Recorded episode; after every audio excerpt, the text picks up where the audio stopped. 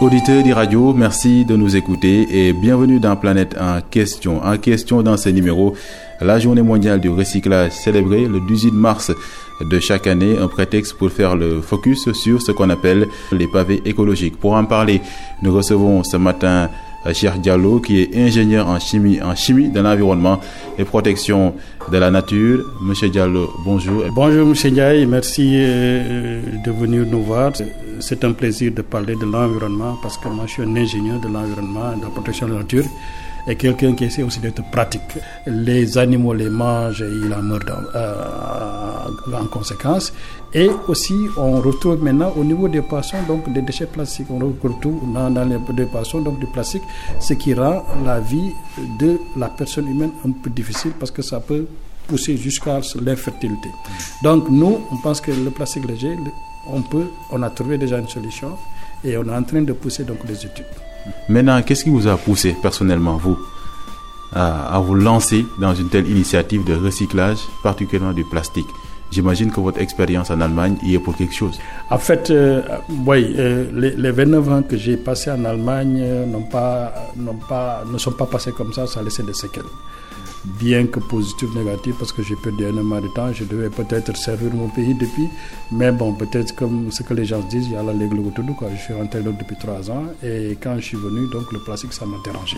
Et je me suis plongé sur le plastique. Mais avant même de commencer le plastique, j'ai commencé à recycler, par exemple, les déchets des chevaux qui passent devant chez moi et les gens s'y riaient parce qu'ils disent que mais le gars là, il est fou. Non, c'est un recyclage. Je recycle parce que je l'utilise pour donner vie à d'autres plantes, pour donner vie à d'autres graines. Et les gens ne comprennent pas. Donc le recyclage, c'est quelque chose de très important. Maintenant, le plastique, comme il y en avait beaucoup, je me suis dit, écoute, il faut que je trouve une solution. Donc j'ai commencé à faire une transformation thermique. Mais en faisant la transformation thermique, je me suis rendu compte qu'il y avait des gaz nocifs qui se dégageaient. Donc là, je faisais donc un autre dégât sur l'environnement. Alors je me suis dit, écoute, il faut qu'on essaie donc de le broyer, de le compacter. Trouver une solution plus écolo, disons. Voilà, trouver une solution plus écolo, parce que comme j'ai dit, les gaz nocifs, quand on les analyse, parce que nous analysons aussi des gaz, quand on les analyse, on voit qu'il y a pas mal de gaz toxiques qui peuvent vraiment nuire à la santé de l'individu. Donc on dit qu'il faut trouver une solution écologique. Et la solution écologique, c'est quoi? C'est de ne plus transformer le plastique thermiquement, mais transformation mécanique, où il n'y aura pas de problème, il n'y aura pas de poussière. Il est broyé sous forme de boules et ces boules sont utilisées avec des rejets miniers qu'on mélange. Ces rejets miniers, c'est grâce à la collaboration avec l'IST, Institut des sciences de la Terre, qui ont été ouverts, qui sont ouverts au développement, qui sont ouverts à rendre quelque chose à la société. Où on forme des jeunes notamment, ce qui veut dire que le recyclage, plastique et autres, va permettre tout simplement de créer des emplois au Sénégal dans ce contexte où on parle beaucoup de cette problématique-là. Oui, avec le plastique, on pourrait créer pas mal d'emplois et que la collaboration avec l'ECI nous a permis donc d'avoir des étudiants en licence professionnelle qui ont fait donc des études sur le plastique, sur les pavés.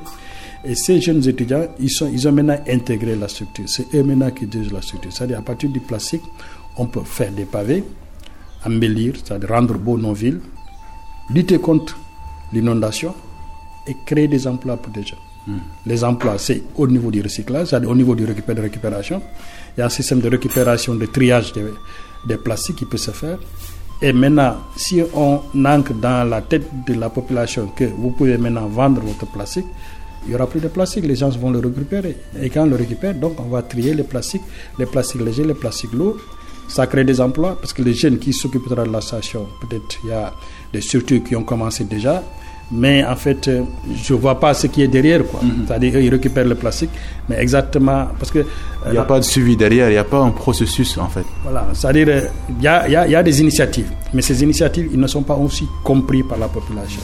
Il faudra quand on fait des trucs comme ça que la population comprenne, parce que moi, je pourrais vous expliquer le plastique que je récupère. Je le transforme sous forme de pavé et vous voyez le pavé. Mais quand je récupère, j'ai une station de récupération, je ne sais pas qu'est-ce qu'il y a derrière. Donc, c'est ce problème de communication. Comme je dis, il y a beaucoup de postes, il y a beaucoup de boulot, les jeunes pourraient avoir beaucoup de boulot, mais il y a un problème d'information, de compréhension. Il y a un problème de pratique qui se pose. C'est pourquoi On a beaucoup de chômeurs, mais on a aussi beaucoup de postes vacants. Voilà, merci beaucoup, Cheikh Diallo. Je rappelle que vous êtes ingénieur en chimie de l'environnement et protection pour la nature. Merci d'avoir parlé avec nous dans Planète en Question de la Journée mondiale du recyclage. Merci, M. Ndiaye. Et je crois qu'il ne faudra aussi pas oublier que le 22 mars... Ah oui, c'est vrai, c'est une autre date importante. C'est la Journée mondiale de l'eau, et là je fais donc avec les enfants comment traiter les eaux usées. Je les explique un peu que l'eau c'est la vie, et c'est la base de tout. Et dans toutes les religions, l'eau utilisée, que ce soit dans la religion musulmane, la religion chrétienne, toutes les eaux. Quand on baptise chez les chrétiens, on utilise l'eau, et le musulman, chaque fois qu'il fait donc ses ablutions, il utilise l'eau, donc il fait la chimie de l'eau. Donc l'eau est très importante. Voilà, le message est passé. Merci à vous de nous avoir reçus ici dans votre laboratoire. Merci à vous de nous avoir écoutés et bonne suite des programmes sur I Radio.